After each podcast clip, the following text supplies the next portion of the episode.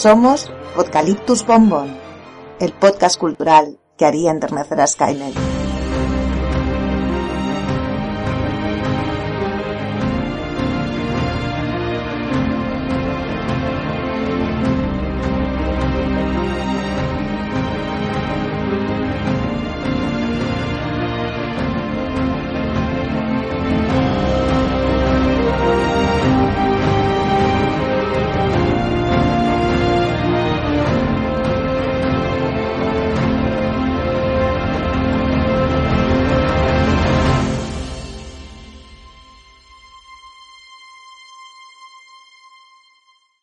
Todos y a todas, bienvenidos, bienvenidas a una nueva edición de Abuten de Podcaliptus Bombón.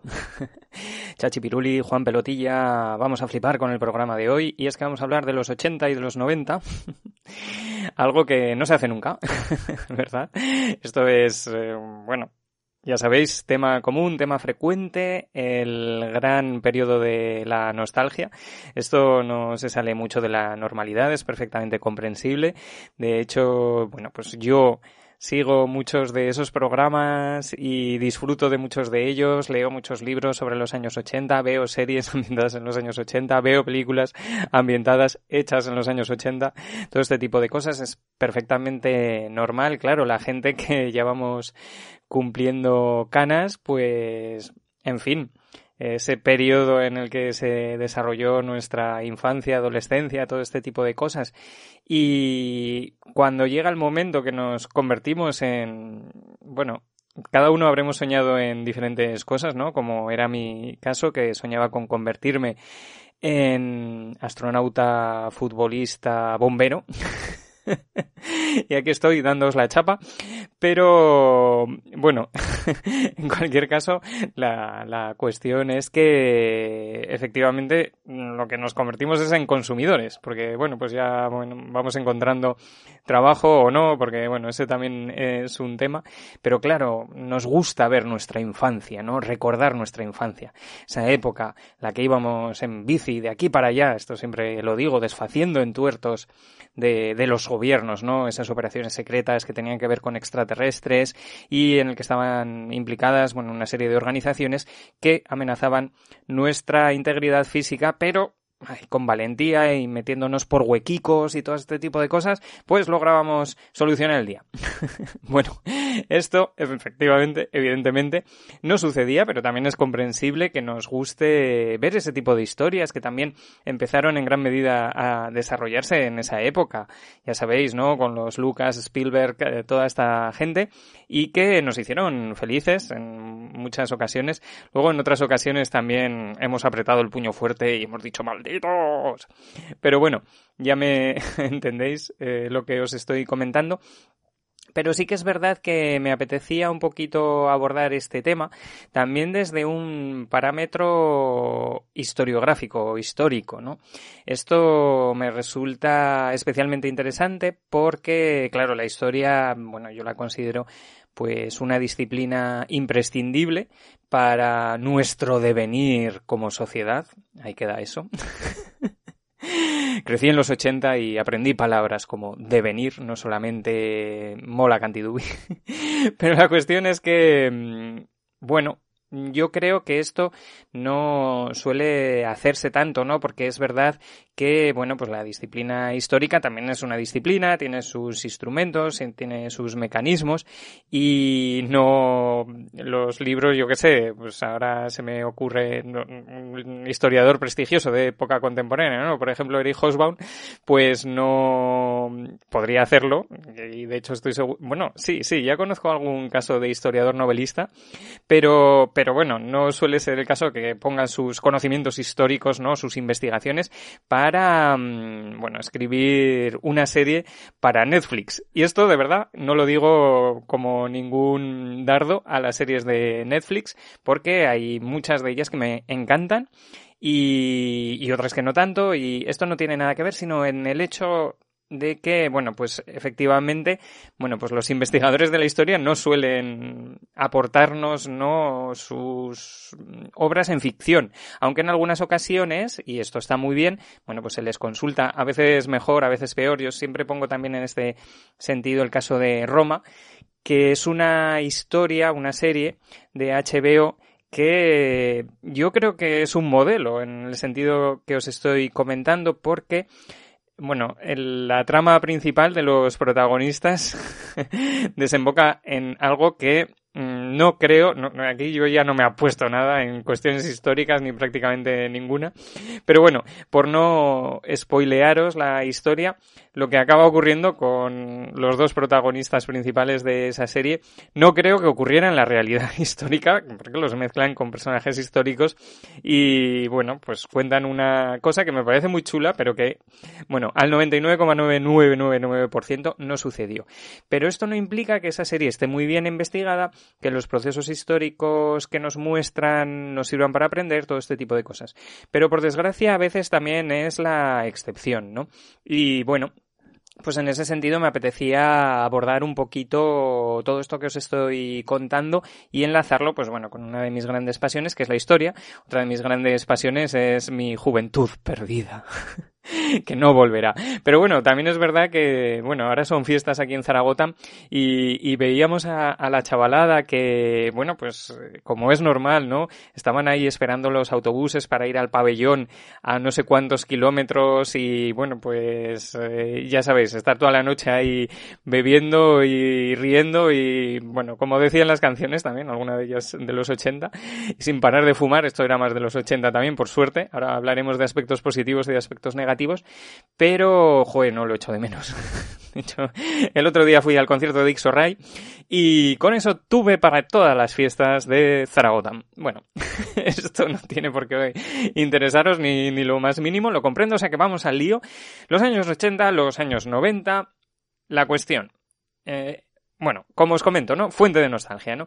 Mm, para mí, pues evidentemente esto es un elemento, pero esto no es nostalgia ni no nostalgia, esto es una realidad, lo cual puede ser también un poquito deprimente. Yo crecí en los 80, con lo cual si nos podemos echar cuentas, bueno, pues esto mm, puede ser también para entristecerse, pero lo que hablamos, yo la verdad es que habiendo pasado los 40 palos, pues, jolín, yo creo que es de las mejores épocas de la vida que muchas veces se ve enturbiada también, ¿no? Por elementos como, bueno, pues los trabajos que tenemos un modelo que posiblemente es demasiado exigente en, en ese sentido. Y me río, perdonad, porque, porque por suerte no vivimos en Japón, por ejemplo, o no vivimos en otros lugares que tienen también otras problemáticas, ¿no? Como la de que la supervivencia, pues por desgracia, ¿no? Sea la gran aventura del día. Pero esto no nos tiene que hacer olvidar que, bueno, pues nosotros también tenemos carencias sociales que deberíamos de solucionar. Y posiblemente el hecho del trabajo, ¿no? Que más nos empuja, más nos aprieta en un momento mm, que la vida puede estar para estar con gente querida, para gente mayor que, que bueno, sigue con nosotros, para disfrutar de niños, familiares, etcétera. Bueno, muchas veces es cuando más horas tenemos que estar en trabajos y todo este tipo de cuestiones. Pero bueno, vuelvo a enrollarme. En cuestión, o la cuestión es que yo viví y crecí en los 80 no haciendo la grulla de Karate Kid porque, bueno, pues lo que hubiera ocurrido es que me hubiera estampado contra el suelo. De hecho, yo, bueno, la naturaleza me dio una torpeza innata, mi bicicleta, mis sucesivas bicicletas, también hablaré un poquito de las bicicletas y no tanto de cómo aparecen en las series, pues, bueno, dan fe, ¿no? y unos cuantos cuadros que, que doble. Pero la cuestión es que yo viví en los 80. Bueno, por lo tanto, los años 80, los años 90 mm, son memoria mm, mía, ¿no? Y aquí quería mm, acercaros un concepto con el que estaréis familiarizados, que habréis oído en más de una ocasión, que es el de la memoria histórica. Y yo creo que, bueno, pues era apropiado traerlo para este tema, porque ya os digo, también forma de parte de mi experiencia particular. Y este concepto os lo quería traer por el hecho de que es un concepto problemático entre los historiadores. Mm, problemático, mejor dicho, polémico. Mm, por un lado, no solamente es un concepto que de funcionar historiográficamente se aplique solamente a la guerra civil, ¿no? Y a la posguerra, a la represión franquista, todo este tipo de cosas, que es un momento en el que se suele aplicar, ¿no? Y precisamente es un buen ejemplo para comentaros la problemática de, bueno, la técnica de la memoria histórica o la memoria histórica como concepto, porque claro, evidentemente la mayoría de la gente que me estáis escuchando en estos momentos no vivisteis aquello. Entonces, claro, mm, enlazar la historia, de hecho, ¿qué diferencia a la historia de la memoria histórica? Es una cosa que se preguntan Mm, muchos historiadores, no necesariamente gente que añore la dictadura, ¿no? Ni mucho menos, o sea, gente muy seria que, bueno, pues son muy profesionales, pero que efectivamente existe una filosofía de la historia y una metodología de la historia que, bueno, pues está, como en todas las disciplinas, ¿no? Sujeta a debate y todo este tipo de cuestiones. Por ejemplo, Santos Juliá, que es, bueno, un historiador para mí de 10, muy prestigioso, que, bueno, pues de hecho ha mm, investigado de forma muy seria y muy rigurosa, pues la represión franquista es uno de los que ha planteado dudas ¿no? sobre el tema de la memoria histórica. O sea que no tiene tanto que ver con ideología, sino con procedimiento. Y claro, al no haber vivido eh, los hechos que estamos mm, analizando, ¿qué sentido tiene llamarlo memoria, no? Porque la memoria apela al recuerdo. Recuerdo que por otro lado es un mecanismo biológico, ya lo sabéis muy bien, bastante falible. Y de hecho, los que seáis aficionados a los true crimes lo sabéis muy bien. A seguir, bueno, pues documentales, por ejemplo, los hay, como en todos los campos, ¿no? Los que os comento, los hay muy buenos, los hay regulares, los hay malos. Entre los buenos y para mí de los mejores está también el cómo actúa el Estado o la sociedad frente a las problemáticas, ¿no? Como son por supuesto, los crímenes, ¿no? Y qué está dispuesto a hacer el Estado para encontrar un culpable sin que sea seguro que, lo sea o, no. Entonces, mm, los true crimes no solamente es el whodunit, ¿no? Que, que muchas veces es lo que nos llama cuando vemos este tipo de productos y a mí cada vez menos, porque yo ya lo digo, yo, por ejemplo, en las escape room soy muy torpe. y yo cuando voy al cine, por ejemplo, esto también lo he comentado más de una ocasión, yo no voy a resolver enigmas, entre otras cosas porque soy muy tonto. O sea, esto de los puzzles y todo este tipo de cosas, a mí me gusta que me cuenten una historia y si está muy bien contada, joder, pues miel sobre hojuelas, ¿no? Pero, pero bueno, lo de, resolver enigmas, ¿no? A los Sherlock Holmes, eh, también por incapacidad, pues cada vez va menos conmigo, ¿no? Entonces, bueno, ya veis que esto tiene diversas variables y diversas derivadas. Entonces, claro, ya os digo que, por ejemplo, en un juicio, de hecho, Eric Hobsbawm, eh, también prestigiosísimo historiador, señalaba que la historia en gran medida debería de ser como un juicio. Es decir, hay que aportar las pruebas, hay que estudiarlas para llegar a una serie de conclusiones. Bueno, entonces, claro, la memoria en los juicios, mm, yo esto lo he escuchado precisamente gente que está metida en el mundo de criminología y abogados, pues por ejemplo en este tipo de documentales, algún podcast también hay por ahí muy bueno, en, Estados Unidos también hay. Nosotros hicimos un programa dedicado a los true crimes y ahí, por ejemplo, bueno, pues pusimos algún, algún ejemplo de estas cuestiones que os estoy comentando. ¿No? Mm, gente, abogados que, bueno, tiemblan, ¿no? Ante las mm, pruebas testificales, porque, claro, ¿qué vio usted ayer a las 10 de la noche mm, y qué sucedió? Pues esto es muy complicado porque estamos llenos de, bueno, sesgos perceptivos, ¿no? Que hacen que la memoria sea muy fiable. Por lo tanto, unir la memoria a la investigación historiográfica, también hay historiadores que ahí tienen problemas, ¿no? En, ese sentido, ¿no? Es decir, bueno, pues es que, claro, mmm, la historia tiene que ser estudiada, tiene que ser investigada, tenemos que aprender de ella, pero recordada. Mmm, esto, ¿por qué? ¿Qué es lo que hay que recordar? ¿Qué es lo que no hay que recordar? Es verdad que esto, por ejemplo, es un propio problema en la investigación histórica, ¿no? Porque esto, y aquí apelo también a dos grandes filósofos, a Calvin y a Hobbes, que, bueno, ya eran filósofos mm, en la historia, ¿no? Calvino, bueno, Calvino era más mm, teólogo y Hobbes filósofo también un poco con sus problemáticas, pero bueno, no es el tema de hoy, sino Calvin y Hobbes, es decir, la tira cómica por Watterson. Y, y en, en, esas tiras cómicas, que son cada una de ellas prácticamente lecciones de filosofía, lecciones de, historia, lecciones de política, bueno, pues eh, Calvin le decía a Hobbes, a, su tigre de peluche, ¿no? Eh, bueno, no hay nada más mentiroso que la fotografía, porque mira, yo estoy aquí sentado encima de la cama, peinadito, tal, las generaciones posteriores me van a ver pues, vaya chaval más serio, más educado, tal, no sé qué, y claro, al final de la tira se abre la toma, ¿no? Por expresarlo de alguna manera, y su cuarto está hecho un desastre, ¿no? Yo creo que esto ejemplifica muy bien, ¿no? También la problemática de dónde poner el foco, dónde miramos, ¿no? Al pasado. Así que, bueno, ya os digo que mm, tampoco os voy a dar mi opinión con respecto al concepto de memoria histórica.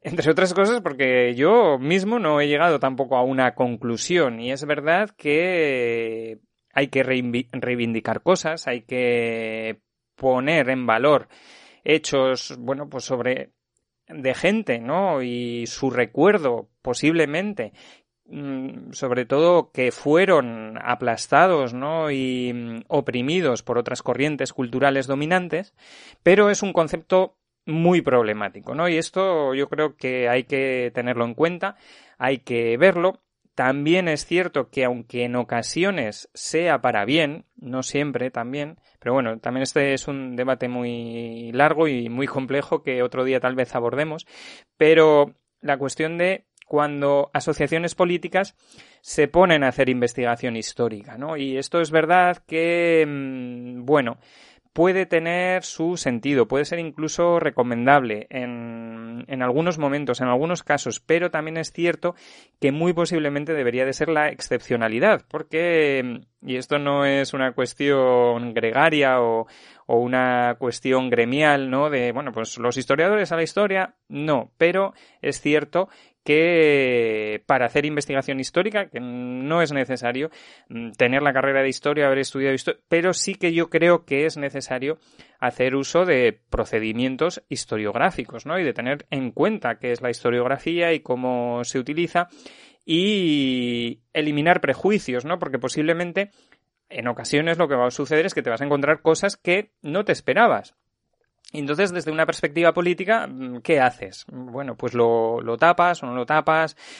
Eh, ya, ya me entendéis, ¿no? Entonces, pues bueno, eh, yo creo que este tema, por ser un hecho que sí que forma parte de, de mi memoria y, y, bueno, pues escribiendo algunas notas al respecto y demás, pues también es cierto que quería comentaros, bueno, que hay una problemática, ¿no? Con el concepto propio de, memoria histórica que, bueno, pues tampoco es algo que se suela abordar más allá de los círculos académicos y en definitiva también mm, el podcast, el podcasting, no solamente, yo también lo defino un poco como los fanzines sonoros, ¿no? Porque son alternativos en el sentido de que bueno, muchas veces encontraréis en podcast o en fanzines y demás, bueno, problemáticas que no están tan presentes o análisis o debates que no están tan presentes en otros medios de comunicación, en los cuales hay buenos profesionales, mm, regulares y malos, ¿no? Como, bueno, en el mundo del podcasting, pues como todo, habrá cosas que os guste más y cosas que os guste menos.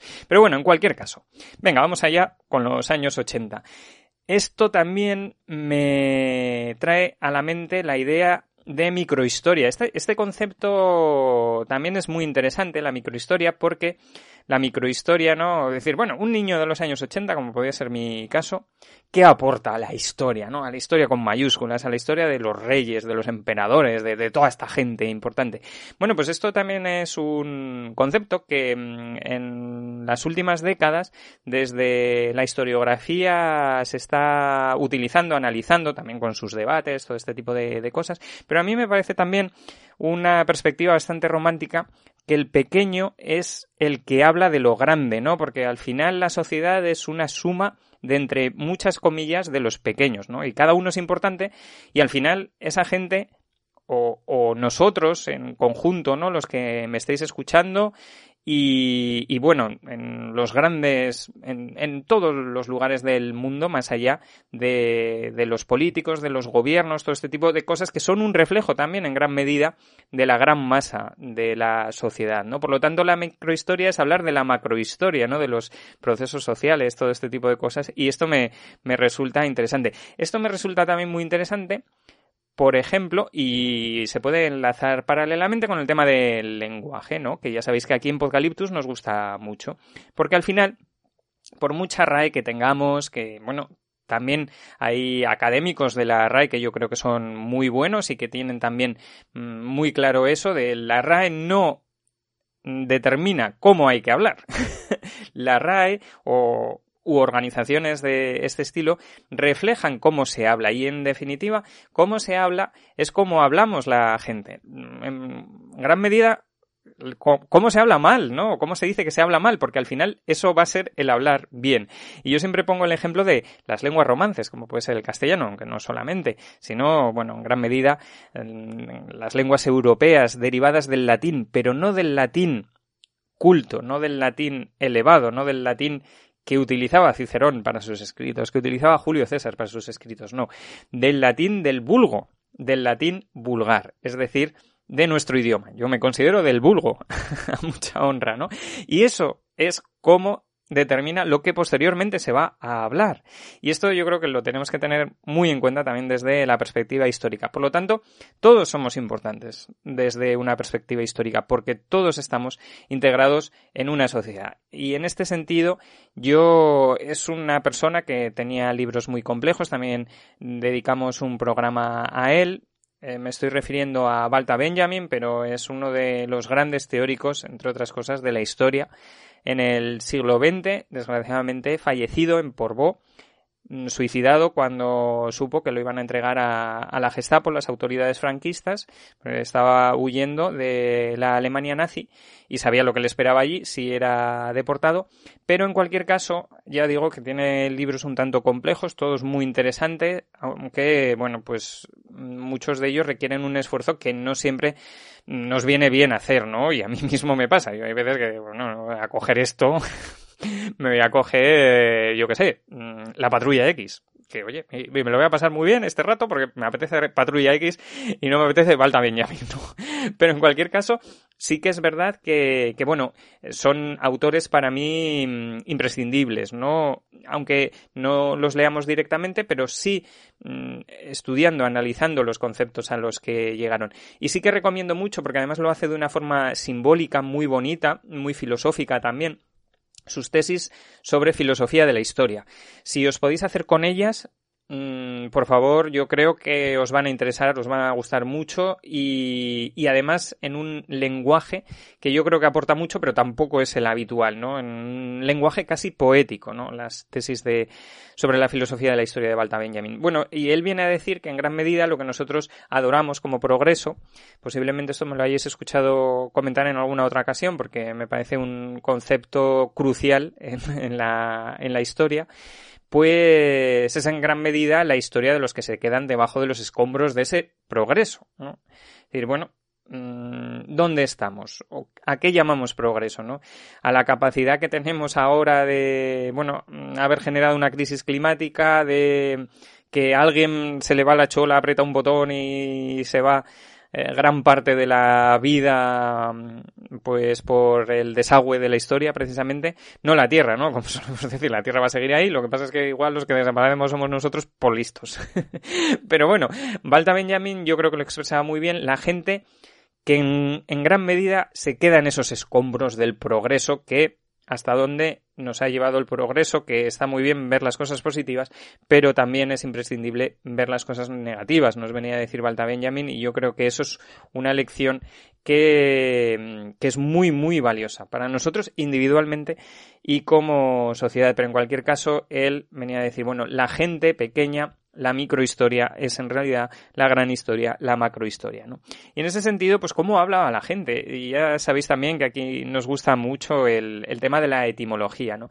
Y, bueno, he escrito también al respecto algún artículo, pero bueno, es un tema además que, me, me, resulta especialmente también interesante, ¿no? Porque el lenguaje, ¿no? El lenguaje, hay debates también entre los lingüistas, es muy difícil saber dónde acaba lenguaje, empieza pensamiento, dónde acaba conocimiento y empieza el lenguaje, puede haber conocimiento sin lenguaje, todo este tipo de cosas son realmente apasionantes, ¿no? Entonces, pues bueno, la, cuestión del lenguaje es crucial, la cuestión de cómo habla la mayoría de la población, como os estoy comentando, ¿no? Y bueno, los años 80, ya lo sabéis, en España, pues bueno, pues hubo expresiones que algunas de ellas se han quedado mm, algunas cada vez menos, ¿no? Pero bueno, como empezaba este programa, ¿no? Que si los guay, que si los flipar, que si los chachi, si los fistro, el papel de la televisión, ahora abordaremos este papel, pero bueno, mm, para poner algún ejemplo, ¿no? Por lo que os estoy comentando, que es muy importante el lenguaje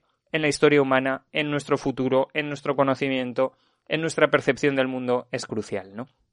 Pero bueno, luego hay casos divertidos y ejemplos muy interesantes, ¿no? Como el caso de Guay, que os estaba comentando. Guay parece ser que, que en el idioma castellano es una expresión muy particular, porque efectivamente a través del guay hemos llegado a calificar a cosas o a elementos de una perspectiva positiva. Esto no ocurre en, en, otros idiomas, no ocurre en idiomas de nuestro entorno donde, que es algo que también ocurría en el castellano, venía a derivar de la onomatopeya cuando nos metemos un tortazo hay mm, guay, ¿no?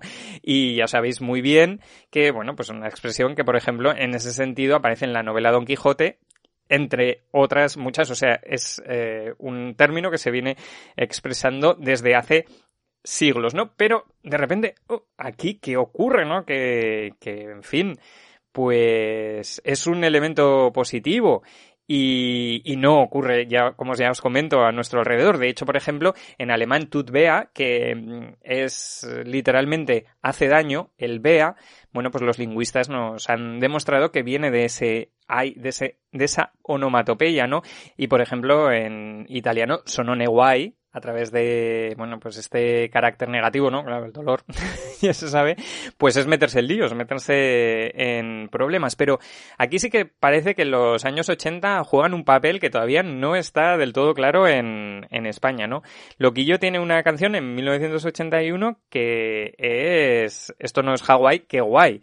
Y de hecho hay un artículo del ABC de poco tiempo después que tiene el, el, mismo titular. No se sabe muy bien qué ocurre. Hay gente que considera que vendría del árabe quayis, ¿no? Porque significaría bueno o bien y esto, bueno, pues se ha vinculado, se ha querido vincular a lo que se llamaba bajarse al moro, ¿no? Recordemos esa película de Fernando Colomo en la cual un grupo de amigos iban a Marruecos a traerse hachís y entonces hay gente que dice, bueno, es que la gente allí, pues el hachís, cuallís, tal, mm, bueno, bueno, y que eso haría que se adquiriera el concepto como referido a algo bueno.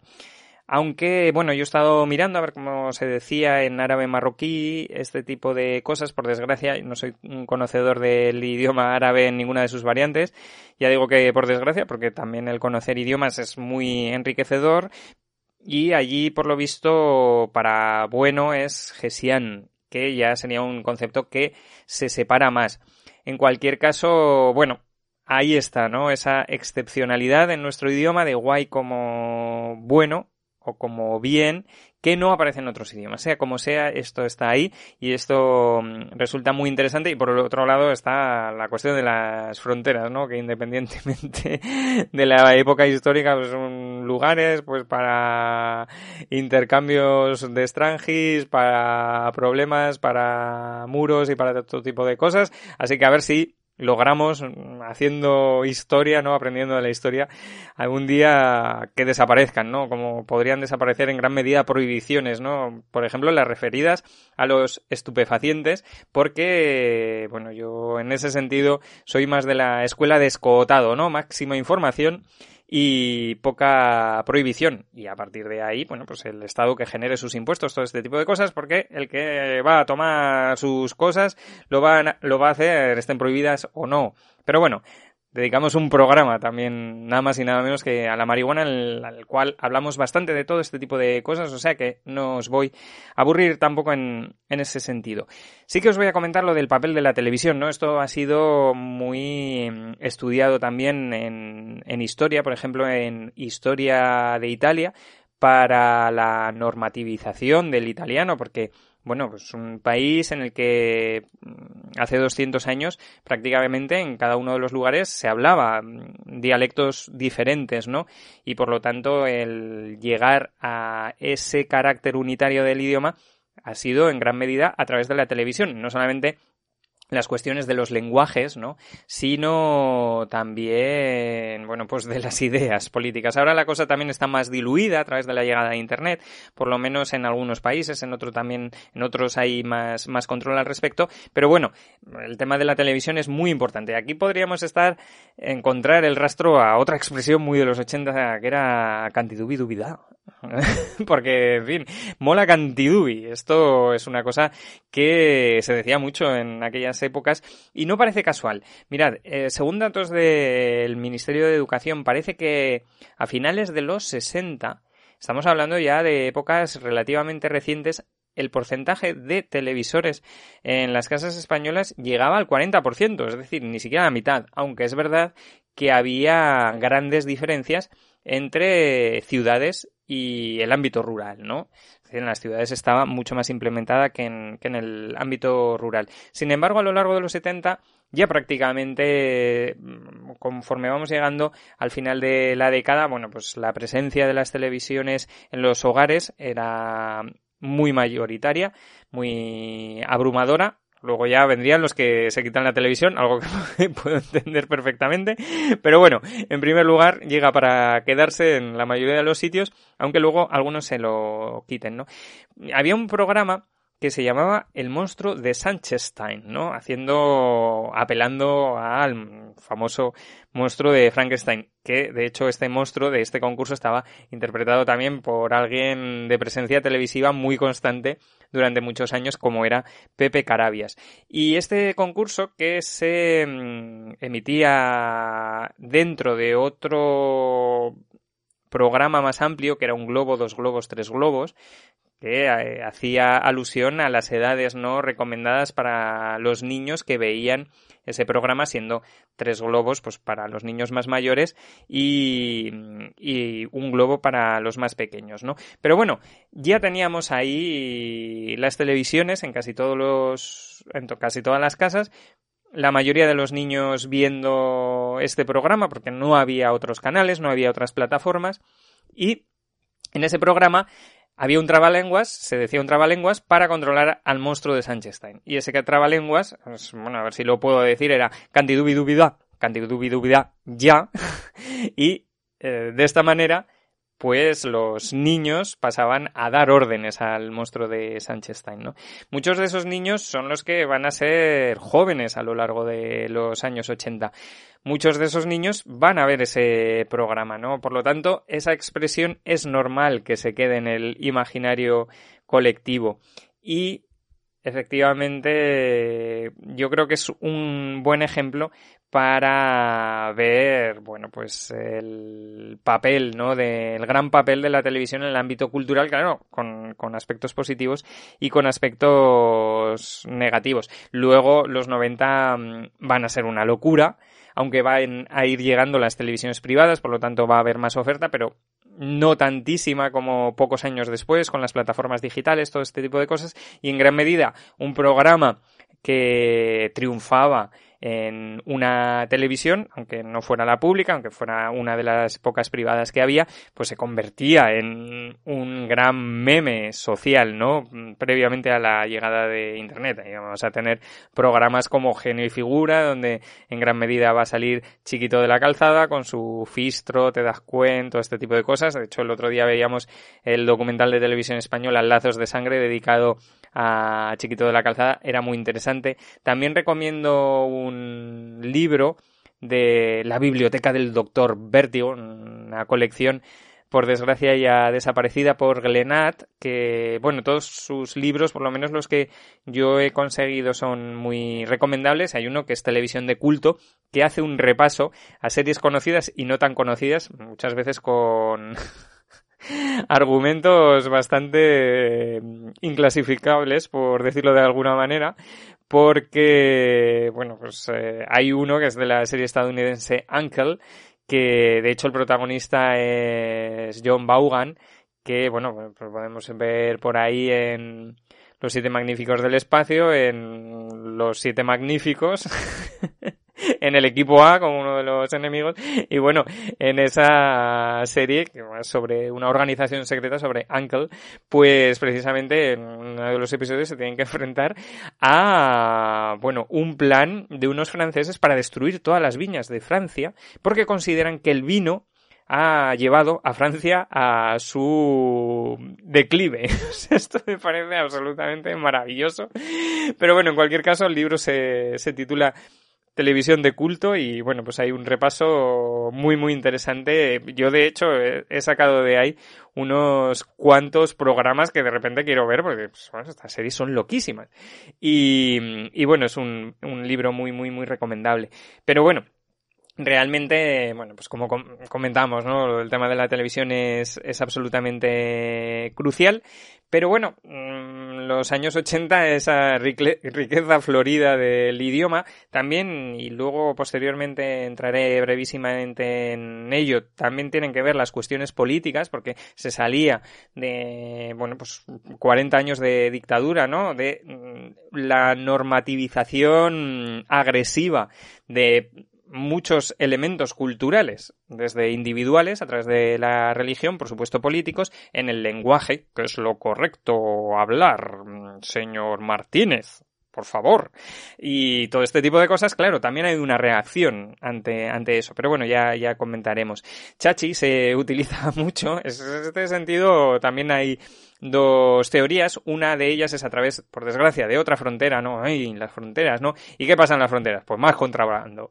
Pues aquí me estoy refiriendo al peñón de Gibraltar y bueno, pues hay gente que dice que, bueno, pues las mercancías que venían desde el lado británico, pues eh, cuando se quería decir, ¿no? Lo que hablábamos de, no, no, esto es bueno, llévatelo que esto es bueno, págame aquí los billeticos, que esto es bueno, esto es digno de Churchill. Y claro, pues eh, había gente de este lado de la frontera que esto de Churchill lo entendía como chachi.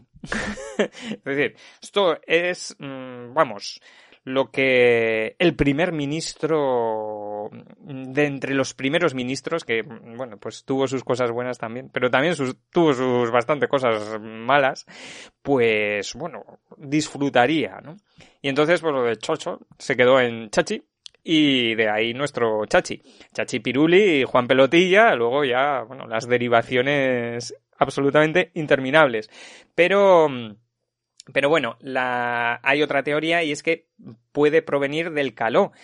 Del calor no es que haga, esté sudando, ¿no? Que también, cosas del cambio climático. Pero, pero la cuestión es que es el idioma romaní que se, está más relacionado con las poblaciones gitanas del oeste de Europa.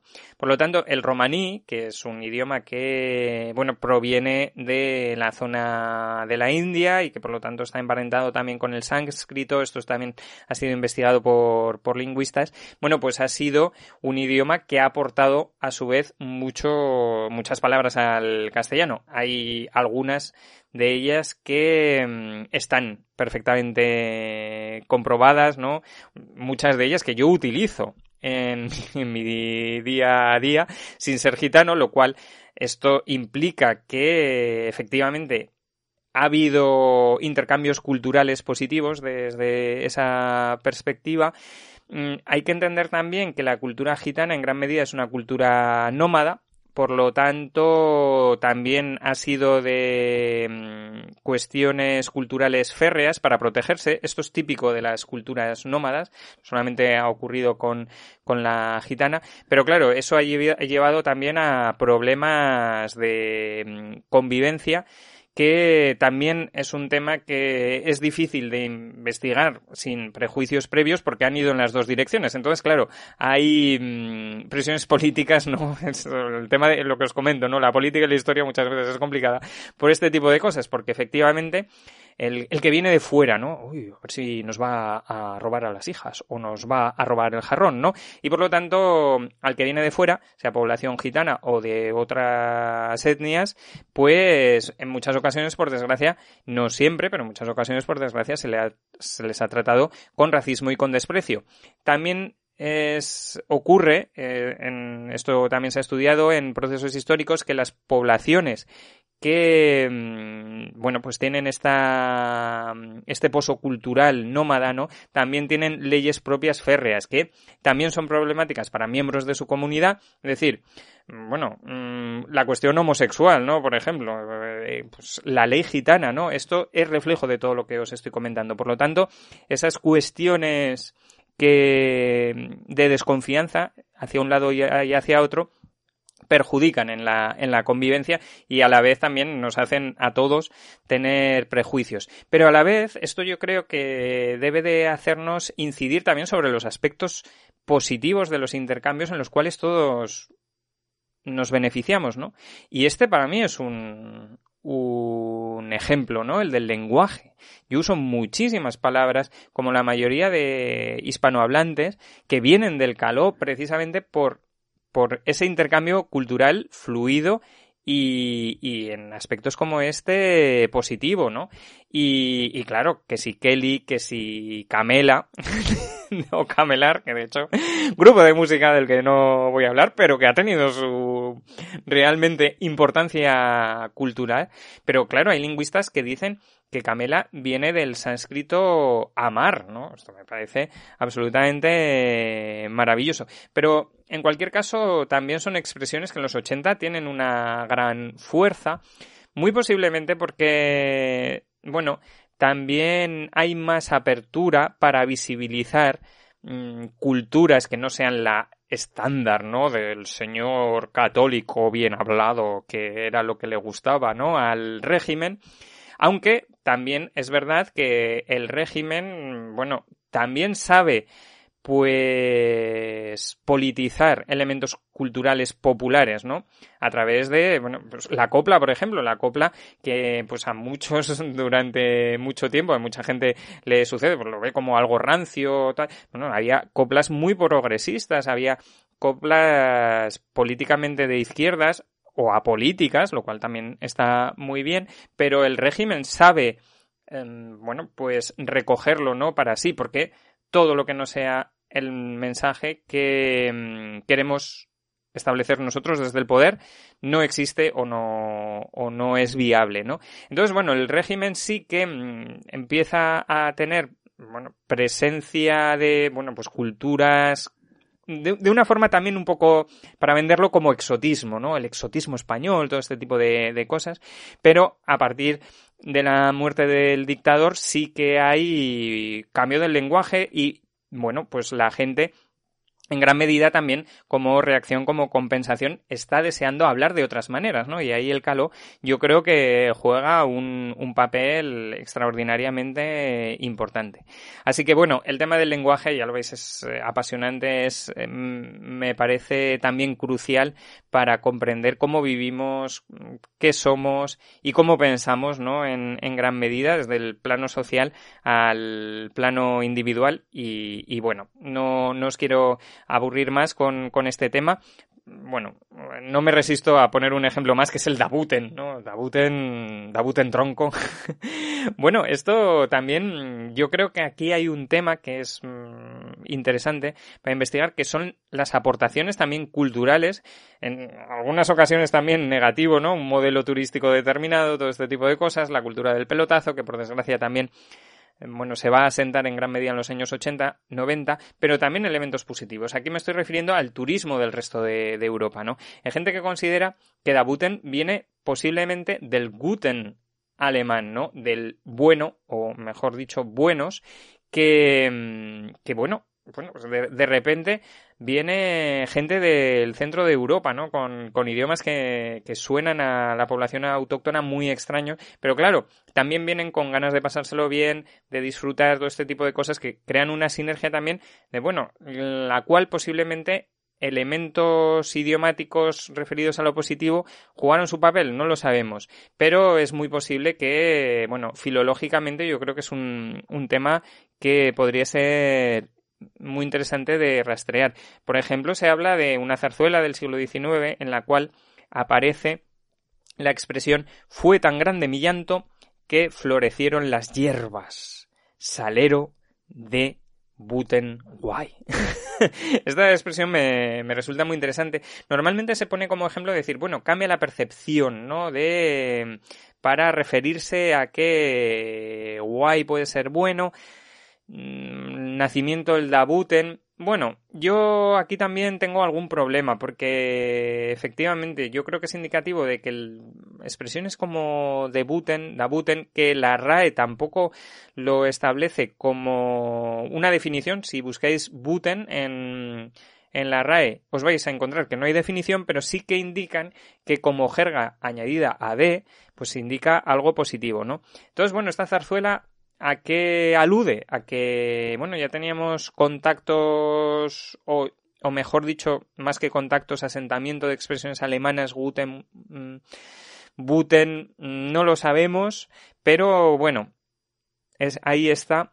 Y Guay sigue pareciendo que tiene el aspecto negativo, ¿no? Porque, bueno, estamos hablando de fue tan grande millando que florecieron las hierbas bueno, pues un salero de, de buen guay, pues parece que es un salero de buenos problemas, ¿no? De, de grandes problemas, en definitiva. Pero bueno, en fin.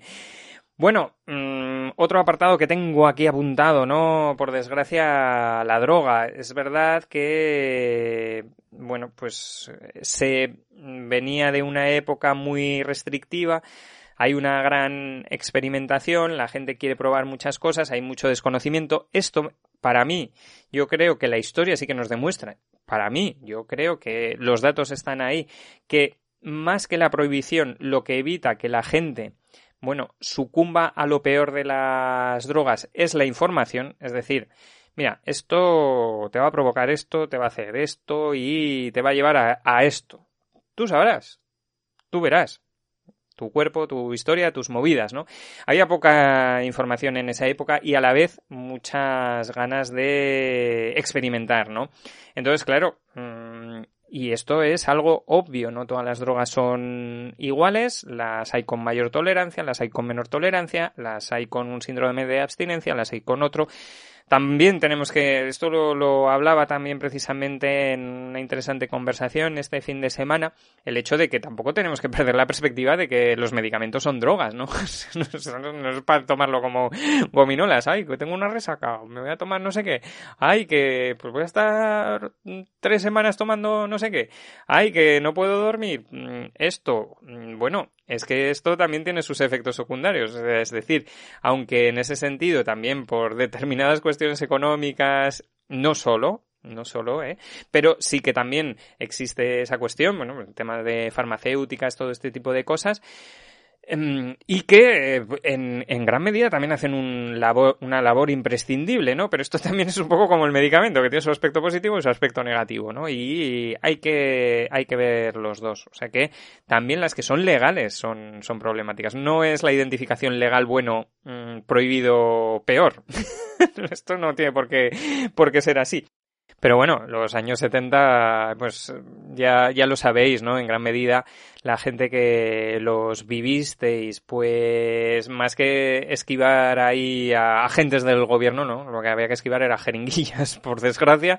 Y, y bueno, la gran época del yonki, ¿no? En ese sentido, la persona enganchada a la heroína y, y todo este tipo de cosas. También es verdad que por otro lado, pues era la época, era una época en la que los niños todavía en las ciudades jugábamos en la calle.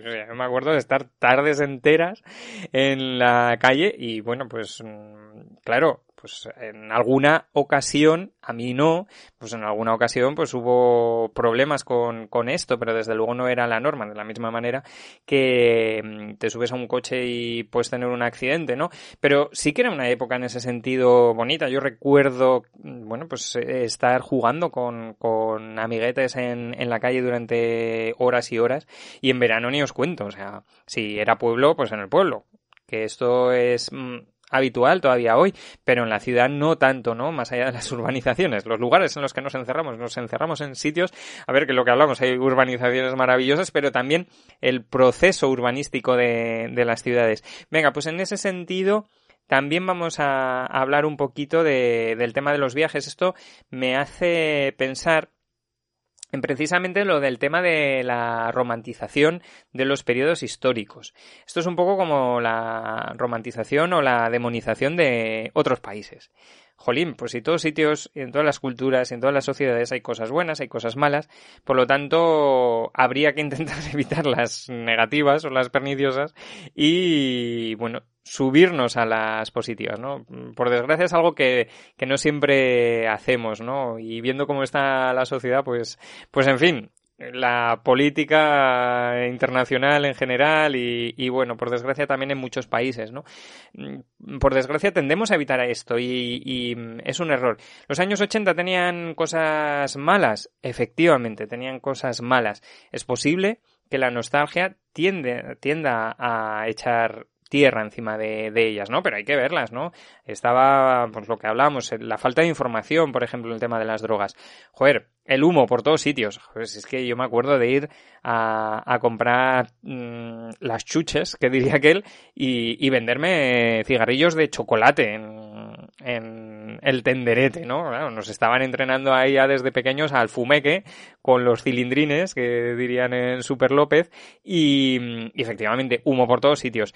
Que iba a salvar, humo. En casa, humo. Eh, todo el mundo fumando. Bueno, prácticamente todo el mundo, ya me entendéis, pero fueras donde fueras, se fumaba. Eh, humo, el tema de los coches. Hace poco he descubierto un blog que me parece súper interesante, se llama Urban Networks, que, bueno, pues analiza desde una perspectiva urbanística elementos políticos e históricos, ¿no? ¿Por qué nuestras ciudades tienen grandes avenidas? ¿Por qué van desapareciendo las fuentes? ¿Por qué van desapareciendo los bancos, no? Bueno, pues para que el ocio tenga que ser pagando, para que tengas que ir al, al bar, para que el coche sea el rey de las ciudades, ¿no? En las líneas rectas. Muchas veces soslayando la cuestión de, bueno, la orografía particular de, de, los lugares. También haciendo que nuestras ciudades estén menos ocupadas para el cambio climático, ¿no? Y, y esto es una cosa que yo creo que ahora hay más conciencia, por lo tanto, son elementos negativos que yo creo que más, pero bueno, estamos empezando a, aprender, a ver, a visibilizar, entre otras cosas, porque claro, la problemática la tenemos aquí, pero también, efectivamente, había elementos positivos, ¿no? En los años 80. Uno de ellos es que te comprabas una casa en unos años, ¿no? Normalmente con un sueldo. Este es un tema también muy interesante en el cual la problemática política es compleja para abordarlo porque el sistema yo creo que se resiste a encontrar determinadas soluciones y se aprovecha de cuestiones que son reales y que son ciertas y que tenemos que evitar, pero a veces tal vez de una forma diferente, ¿no?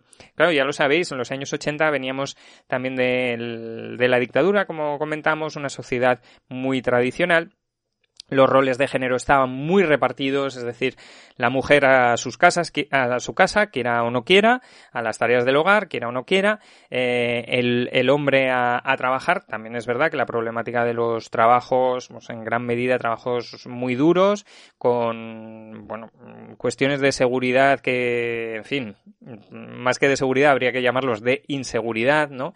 Desde en las carreteras en las cuales, bueno, pues los mm, medios de seguridad de vehículos y de vías eran bastante escasos, hasta, bueno, pues las fábricas, problemáticas que se conocían y que aún así se ocultaron, como la del amianto, que, bueno, pues aquí teníamos, bueno, pues empresas como uralita que, bueno, pues eh, trabajaba con el amianto. Este es solo un ejemplo, ¿no? De, de, cómo era la seguridad en el trabajo.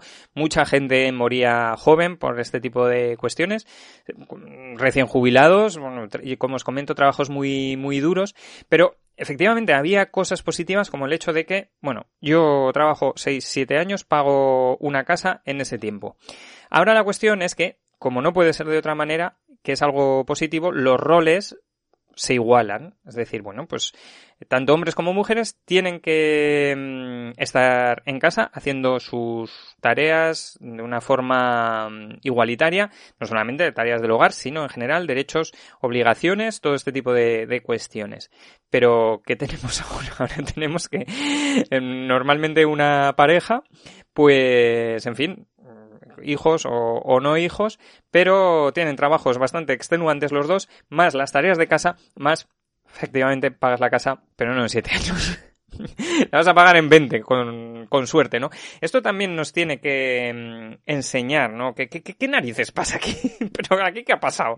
¿Qué ha ocurrido? En gran medida lo que ocurrió fue la cultura del pelotazo. Yo recomiendo un documental mm, centrado en Jesús Gil y Gil, pero claro, eh, centrado en Jesús Gil y Gil como también arquetipo de lo que ocurrió en esos años. Es decir, bueno, la especulación de las viviendas, el crédito, en la sociedad de los bienes de consumo carísimos, desde empezando por el coche, siguiendo por la casa, el tema de las hipotecas, y privatización de mm, grandes recursos públicos. Esto en gran medida va a ir pasando a lo largo de los 80 y en gran medida a lo largo de los 90, ¿no? Y esto es algo que estamos sufriendo en la actualidad. Por lo tanto, esa mirada a los 80 no solamente para Chachi, que es Chachi, Paraguay, por cierto, eh, bueno, Paraguay, Uruguay, tal vez también por ahí tuvo el, el éxito, ¿no? De, de, esa expresión en, en castellano. Estaba la, la, revista Guay, ¿no? Que también culturalmente es interesante,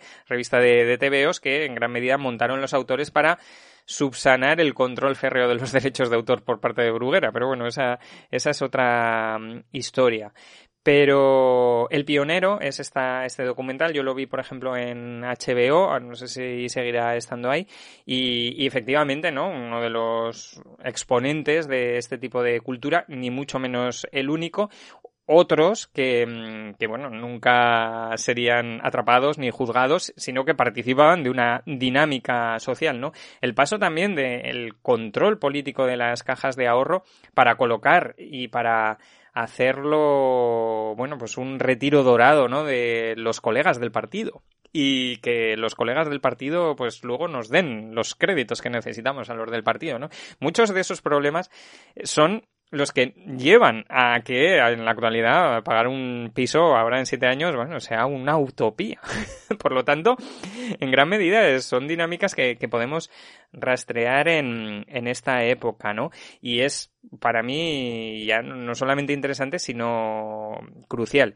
Este documental también es muy interesante por el hecho de que, bueno, pues Jesús Gil y Gil era lo que era y efectivamente es un exponente de lo peor en el modelo económico que puede llevar a un país pues a, desastres financieros, ¿no? De, como os comento, el tema de especulación, un modelo turístico determinado, de poco valor añadido ninguno, todo este tipo de, cosas. Pero también me gusta ese documental porque el tío que no tenía un pelo en la lengua también muestra la hipocresía del sistema. Decía, bueno, pues es que vamos a ver, perdonad que yo soy un imitador muy malo, bueno, es que los de aquí me están pidiendo tal comisión para hacer aquí un hotel, los de allí me están pidiendo tal otra.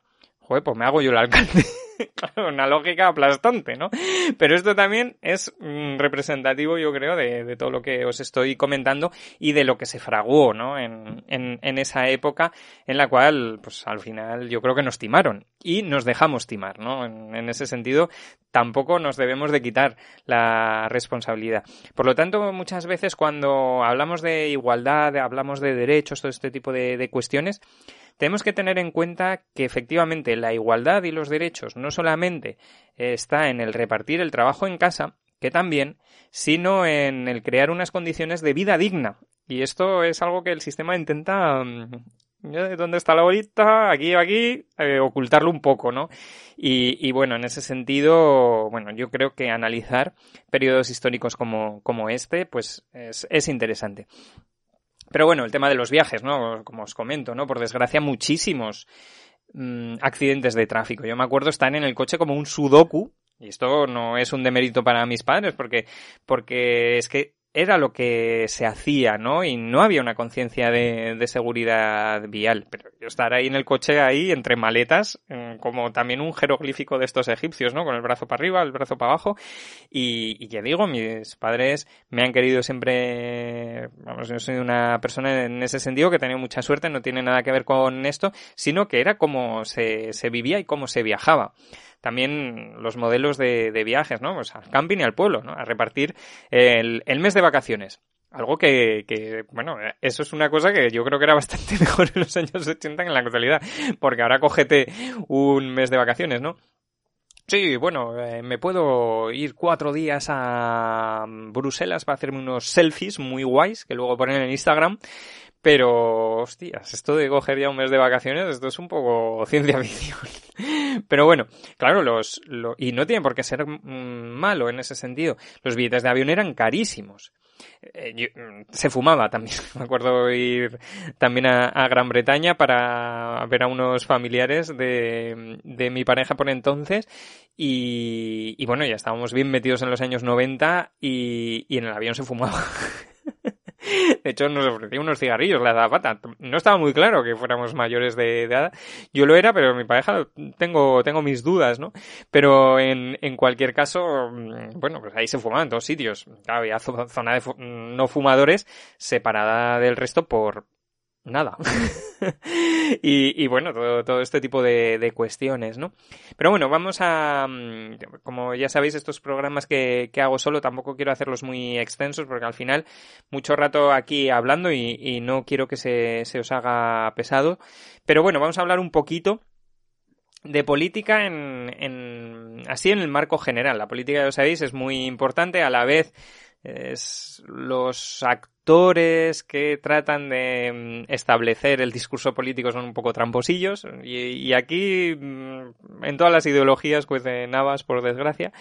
Pero pero bueno al fin y al cabo es un tema imprescindible no es el asunto de la polis. La polis no solamente es la ciudad ya sabéis un término griego sino que está más bien referido al bueno al arte o, al estudio de las relaciones humanas, porque la polis es donde se encuentran los seres humanos, ¿no? Y tienen que establecer una serie de mecanismos y de legislaciones para mm, su convivencia, ¿no? Por lo tanto, efectivamente, la política es un tema, por desgracia, muy polémico, en el cual, pues bueno, las ideologías también juegan el papel muy fuerte de encuadramiento, por lo tanto, muchas ocasiones utilizan los mecanismos que están también emparentados con las creencias, con la fe de, bueno, yo pienso esto, el que no lo hace es mi enemigo. Por lo tanto, cuando se tratan estos temas, pues bueno, mm, pues hay gente que no le gusta, pero yo creo que, que es imprescindible, ¿no? Y en ese sentido, soy el primero que recibo. Para determinadas personas, pues soy un facha, para otros, pues soy un rojo peligroso.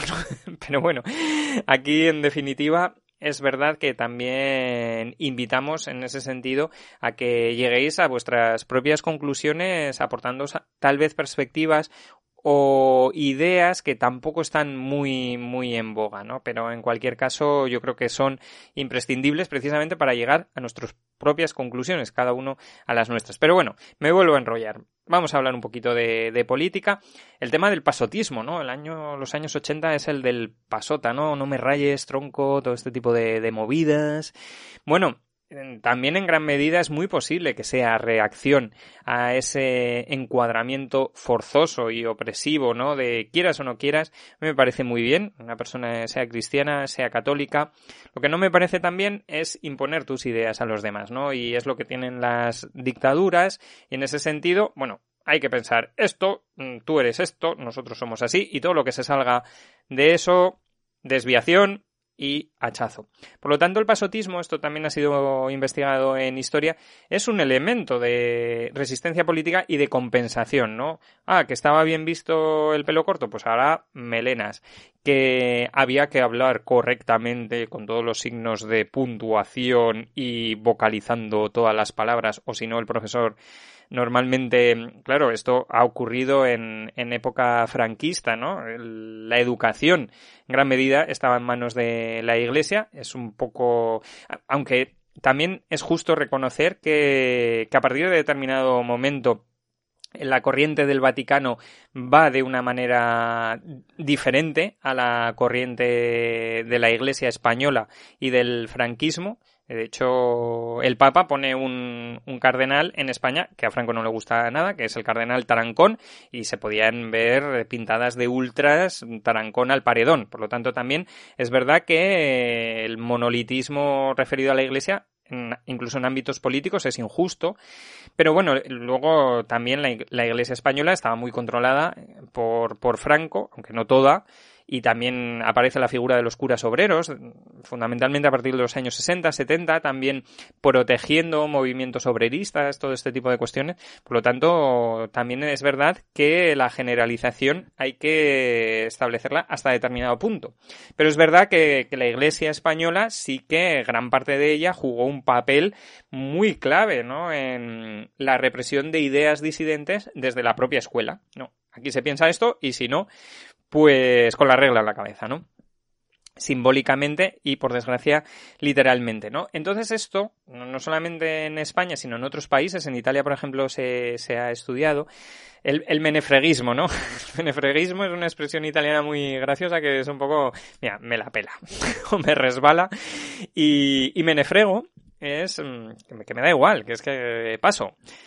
Esto eh, hay historiadores eh, especializados en la historia italiana que han demostrado que fue una forma de resistencia contra la dictadura musoliniana, ¿no? que también aspiraba a esa ordenación, a ese encuadramiento, todo este tipo de, de cuestiones. Por lo tanto, Menefrego, el paso de esto era una forma de resistencia, ¿no? Y en el momento de desaparición de las dictaduras era una forma de compensación también perfectamente comprensible y no es un caso especial ni particular exclusivamente de España. También he tenido la suerte de vivir en, en Alemania, en Berlín, claro, mucho tiempo después de la caída del muro, porque yo estuve viviendo en Berlín en el año 2009, 2009-2010, el muro cayó en 1989, pero aún así, Berlín Este, es decir, el lado de la ciudad que estaba más social e ideológicamente controlado por una dictadura, era posteriormente a la desaparición de esa dictadura la, el lado de la ciudad que todavía muchos años después conservaba mayor dinamismo cultural mm, de una forma más alternativa y de una forma para mí más interesante, ¿no? Y en ese sentido, en España, el tema del pasotismo, de este hablar de una forma determinada, ¿no? Que se alejaba tanto de lo que había habido antes, yo creo que en gran medida es respuesta a todo esto que estamos eh, comentando y a la vez nos sirve para, para comprenderlo. Por lo tanto, más allá de la caricatura o de la broma, que, que está muy bien, ¿no? Y de ver vídeos que, que a mí soy el primero que me resultan muy graciosos, ¿no? De la época y de todo este tipo de cosas, también tienen un significado histórico, también tienen un significado político, ¿no? En gran medida, este elemento todavía se está debatiendo sobre ello, es canalizado, no exclusivamente ni mucho menos, también se habla de hasta qué punto fue importante, aunque yo creo que sí que parece mostrado que tuvo su importancia también para bueno, pues establecer y vehicular unas nuevas formas de expresión y de ocio, etcétera, que es el de la movida madrileña, ¿no? Ya sabéis, a, a, partir de ahí aparecen muchísimos grupos, expresiones culturales, no solamente musicales, también en un elemento que nos gusta mucho aquí en Podcaliptus, el cómic, lo que se llama, en, empieza a llamarse en la época el cómic de la línea chunga, ¿no? Cómic underground, cómic muy bruto en el humor y en lo que muestra. Yo me acuerdo de pequeño ver cosas como Rambla, cosas como el Víbora, cosas como Makoki y bueno, hacerme los ojos chiripiños. una locura, pero bueno, ¿esto qué es? Que es una cosa que me sigue pasando a los 40 años. Yo soy muy impresionable, ¿eh? Aquí donde me veis. Pero claro, de chaval, pero bueno, ¿esto qué es? Y claro, también todo esto es una forma de compensación ante, bueno, pues un, una época social muy dura de, de, control, ¿no? Y bueno, la movida madrileña, así llamada, que además se considera que es un tema realmente muy interesante, aunque ya digo que, se sigue hablando mucho sobre ello. No solamente fue madrileña, hubo en muchas ciudades donde hubo este, esta compensación cultural, muchas ciudades en España donde se desarrollaron corrientes alternativas musicales, en otros ámbitos artísticos, pero bueno, se pone como elemento fundacional el, el, homenaje al músico Canito en 1980, en gran medida de ahí, bueno, van a surgir los secretos, otros grupos, dentro de la movida también hay diferentes corrientes, había grupos, por calificarlo de alguna manera, más canallas, ¿no? Ahí tenemos a Derribos Arias, a Glutamato Yeye, que, que bueno, en, en, gran medida una de sus canciones es Todo Badabuten, que es un himno un poco a lo que estamos hablando de, del lenguaje. Eh, os animo a que la escuchéis, es una canción que a mí me parece muy, muy divertida porque además es expresión de lo que os estoy comentando, ¿no? Eh, viene a decir, no, no me acuerdo de memoria, pero vamos, eh, vamos todo puestos y eso contribuye a que todo badabuten, ¿no? todo esto que os estoy comentando. Grupos también muy curiosos como Abriador Dro, que esto es una historia que, que no se suele comentar todavía mucho, que, que bueno, participaron de la industria del videojuego en España a través de una compañía de videojuegos que era Drawsoft, en gran medida conformada por los cantantes de Aviador, de Aviador Dro y, y, bueno, o sea que había muchas corrientes dentro de incluso de las, de las corrientes alternativas, ¿no?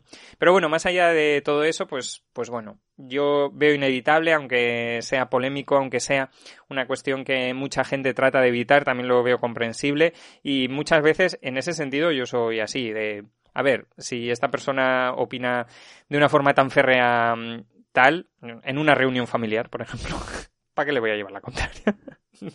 no hace falta, ¿no? Pero de política hay que hablar. Pero lo tenemos que hacer desde una perspectiva también para aprender, ¿no? De lo que el que opina diferente a nosotros nos diga si pensamos sinceramente que, bueno, puede contribuir, ¿no? A nuestro enriquecimiento. Y es verdad que las ideologías cerradas, yo creo que en gran medida precisamente se cierran, ¿no? a, a otras influencias que las podrían enriquecer hasta que todos llegáramos, bueno, a, a acuerdos, ¿no? Pero bueno, en cualquier caso, ya sabéis muy bien, los años 80, pues en gran medida son los herederos de un golpe de Estado, ¿no? En 1981. Yo tengo recuerdos de ese golpe de Estado.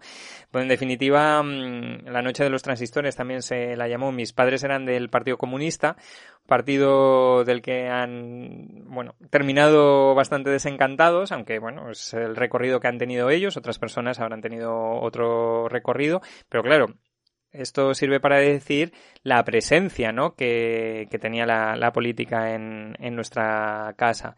Y bueno, es verdad que también esto es un poco lo de bandos. La transición es una mierda. La transición es maravillosa. La transición es una mierda. La transición es maravillosa. pues es la... En fin, a esto me refiero, ¿no? Lo de las trincheras y lo de los bandos. Bueno, es un proceso histórico que hay que analizar también para aprender sus aspectos positivos y sus aspectos negativos.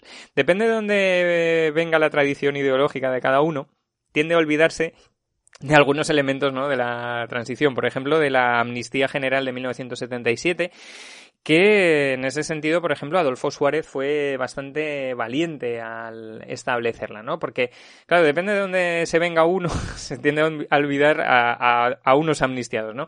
Porque la amnistía general del 77 efectivamente perdonó crímenes establecidos desde el poder durante el franquismo, aunque también perdonó crímenes terroristas con sangre desde otras ideologías, ¿no?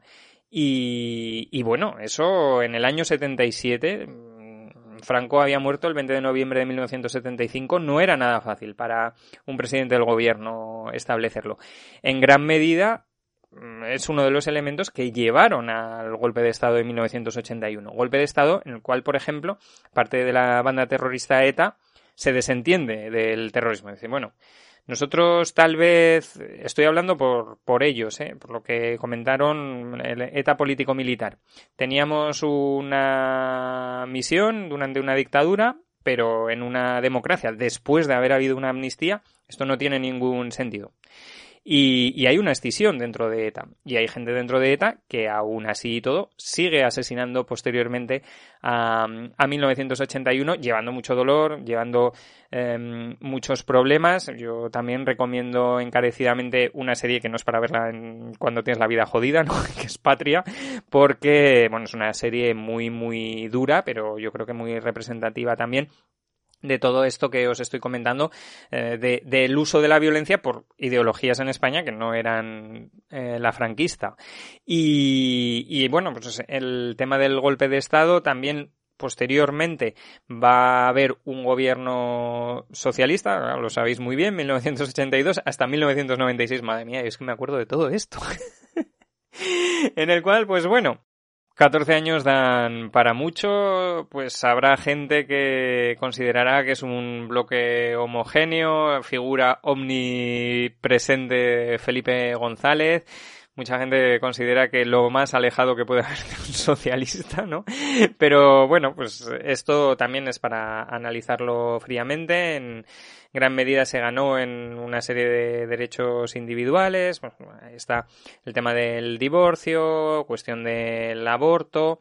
También es cierto que hubo temas en los cuales, bueno, el Partido Socialista ahí como que se atascó un poco desde el tema de los derechos a los otros animales, ¿no? En gran medida esto también influyó porque, bueno, gente muy relevante de ese partido, como Alfonso Guerra, eran aficionados a lo conocido como corridas de toros, ¿no? Y esto es lo que trae el jefe del Estado en una entrevista a Cristina Narbona, yo recomiendo en el Follonero, en el cual mm, Évole, bueno, le pregunta si hay un tema en el que ella se, ya, esto mucho tiempo después de, de, esta época, ¿no? Se sintió presionada por, por algo en un tema, ¿no? Y ella dijo que en la caza. Recordemos que fue ministra de Medio Ambiente y por lo tanto, pues bueno, sus declaraciones son bastante representativas a este respecto como un partido muy importante en la política española también previamente, pero bueno, el tema de, la dictadura, pero claro, en la constitución de la democracia parlamentaria de tipo liberal, que es la que tenemos nosotros, en la que yo creo que tenemos que aspirar a más, o sea, que, que sea mejor que en otros sitios no significa que haya que aspirar a más, pero bueno, es un tema que demuestra que, bueno, pues logros los ha habido pero también el PSOE, bueno, pues ha demostrado no ser impermeable a la presión de determinados grupos políticos y a la propia corrupción, luego la dinámica de los propios partidos políticos. Y yo creo que este es uno de los mayores problemas de la transición, que para mí sí que ha habido elementos positivos en, en la misma y más en la época, pero la constitución o la conformación de los partidos políticos es un elemento, su organización interna, que yo creo que se ve de hecho muy bien en los años 80. Recordemos precisamente a Alfonso Guerra diciendo que se mueva, no sale en la foto. Y, bueno, su hermano, Juan Guerra, protagonista también de, bueno, un programa televisivo muy importante como fue Al Ataque y que en gran medida fue también un gran productor de memes, ¿no? De, de la época. Me va a comer la patilla. Y por lo tanto, bueno, los partidos políticos mm, de prácticamente todo el espectro pues bueno, a través de la ley de partidos, listas cerradas, todo este tipo de cosas, bueno, no fomentan precisamente el sano debate interno, ¿no? Y el intercambio de opiniones, diferentes perspectivas ideológicas dentro del partido, sino más bien decir que sí al que manda o si no te piras. En ese sentido, yo creo que bueno, una de las series más realistas precisamente es una serie de humor que es Bota Juan, ¿no? También le hemos dedicado aquí un programa por lo indicativo ¿no? del funcionamiento de partidos políticos españoles que en gran medida ese desarrollo se va a empezar a ver en los años 80, ¿no?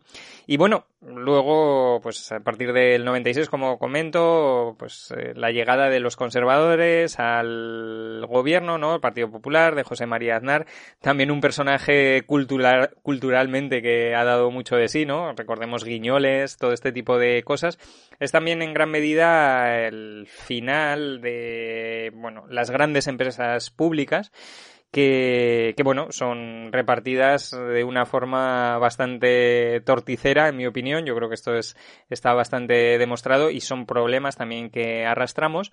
Pero, en cualquier caso, bueno, pues son los dinámicas políticas ¿no? de, de los años 80-90, en gran medida, ese cambio político a través de los casos de corrupción derivados del Partido Socialista. Tampoco obviemos el hecho de que bueno, pues hubo terrorismo de, de Estado que bueno pues también fue un, un grave problema en, en nuestro país no pero en cualquier caso también de estas épocas, bueno, pues nos han llegado elementos, yo creo que positivos, ¿no? Esto ya lo digo a modo de conclusión, en gran medida. En gran medida, estos son algunos rasgos generales, ¿no? Para demostrar que en los años 80 y 90, más allá del fenómeno de ambientación, ¿no? Para obras de ficción, son periodos históricos que pueden y para mí deben ser estudiados historiográficamente para aprender de lo positivo y evitar lo negativo, ¿no?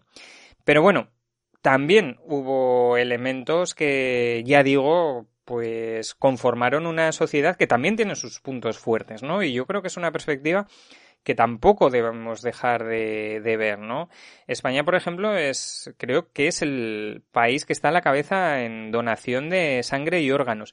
Y pese a lo que muchas veces se dice, desde aquí también toda perspectiva ideológica, yo creo que sí que hay datos para pensar que es un país, em, ha, sido una sociedad que por determinados elementos culturales, tal vez también la reacción al franquismo, tal vez porque la resistencia política eh, viene de los chistes también, del ser un poco pasota, del ver la bola de cristal, de escuchar grupos de la movida, que esto tiene también tanta importancia o es también muy importante, no solamente la ley que aprobó no sé quién o el que hizo no sé qué, porque ya os digo, ¿no? Que al final la gente del común también conforma una sociedad por una serie de, de cuestiones culturales y a la vez por su propia dinámica social, ¿no?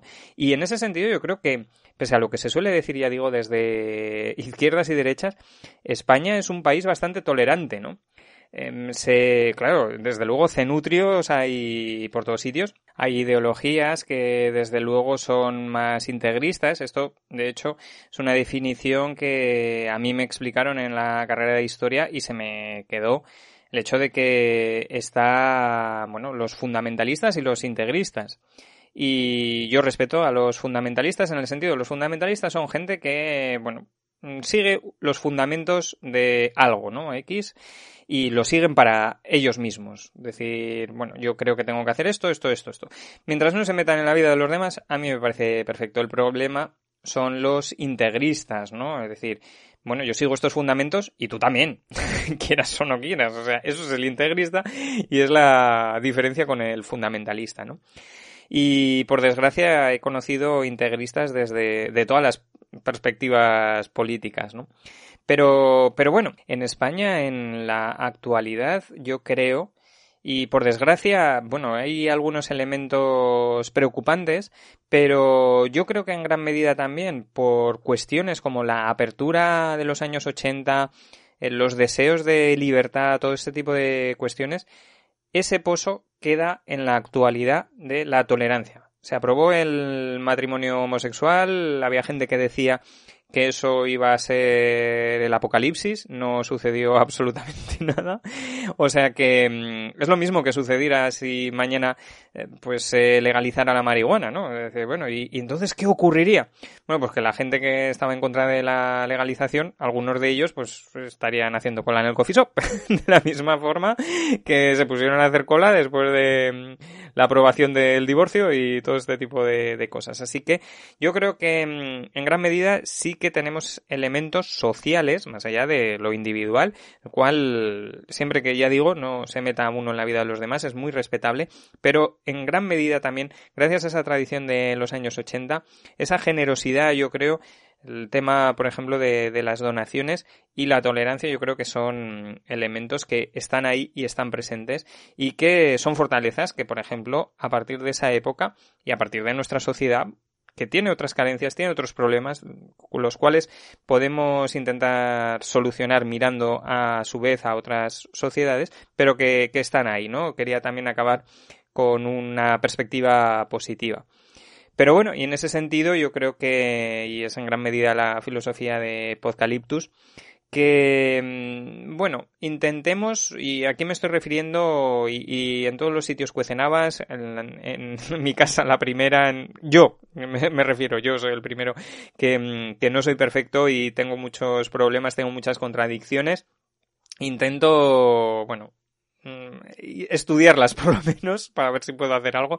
Pero es verdad que como sociedad yo sí que pediría que no fuéramos hipócritas, ¿no? Que precisamente lo que nos enseña eh, la política de las sociedades del siglo XX es que la polarización no nos lleva a, nada bueno, ¿no? Y que lo que no nos gusta de los otros si lo vemos en los nuestros, lo criticamos primero en los nuestros antes que criticarlo en los otros, que eso es una cosa que suele funcionar al revés, ¿no? Y sin embargo, lo que nos gusta de los nuestros valorarlo también de, los otros. Yo creo que ahí sí que podremos establecer puentes y acuerdos o tal vez sea un wishful thinking y, bueno, pues estoy aquí mm, comiéndome margaritas. Pero bueno, ojalá, ojalá esto suceda. En cualquier caso, espero que, que, bueno, no se os haya hecho muy pesado y que, bueno, pues os haya gustado. Como siempre decimos, gracias por estar ahí y, como os comentamos, nuestra filosofía, sed felices, no hagáis daño a nadie y nos escuchamos prontito. Chao, chao, amigos y amigas. Chao.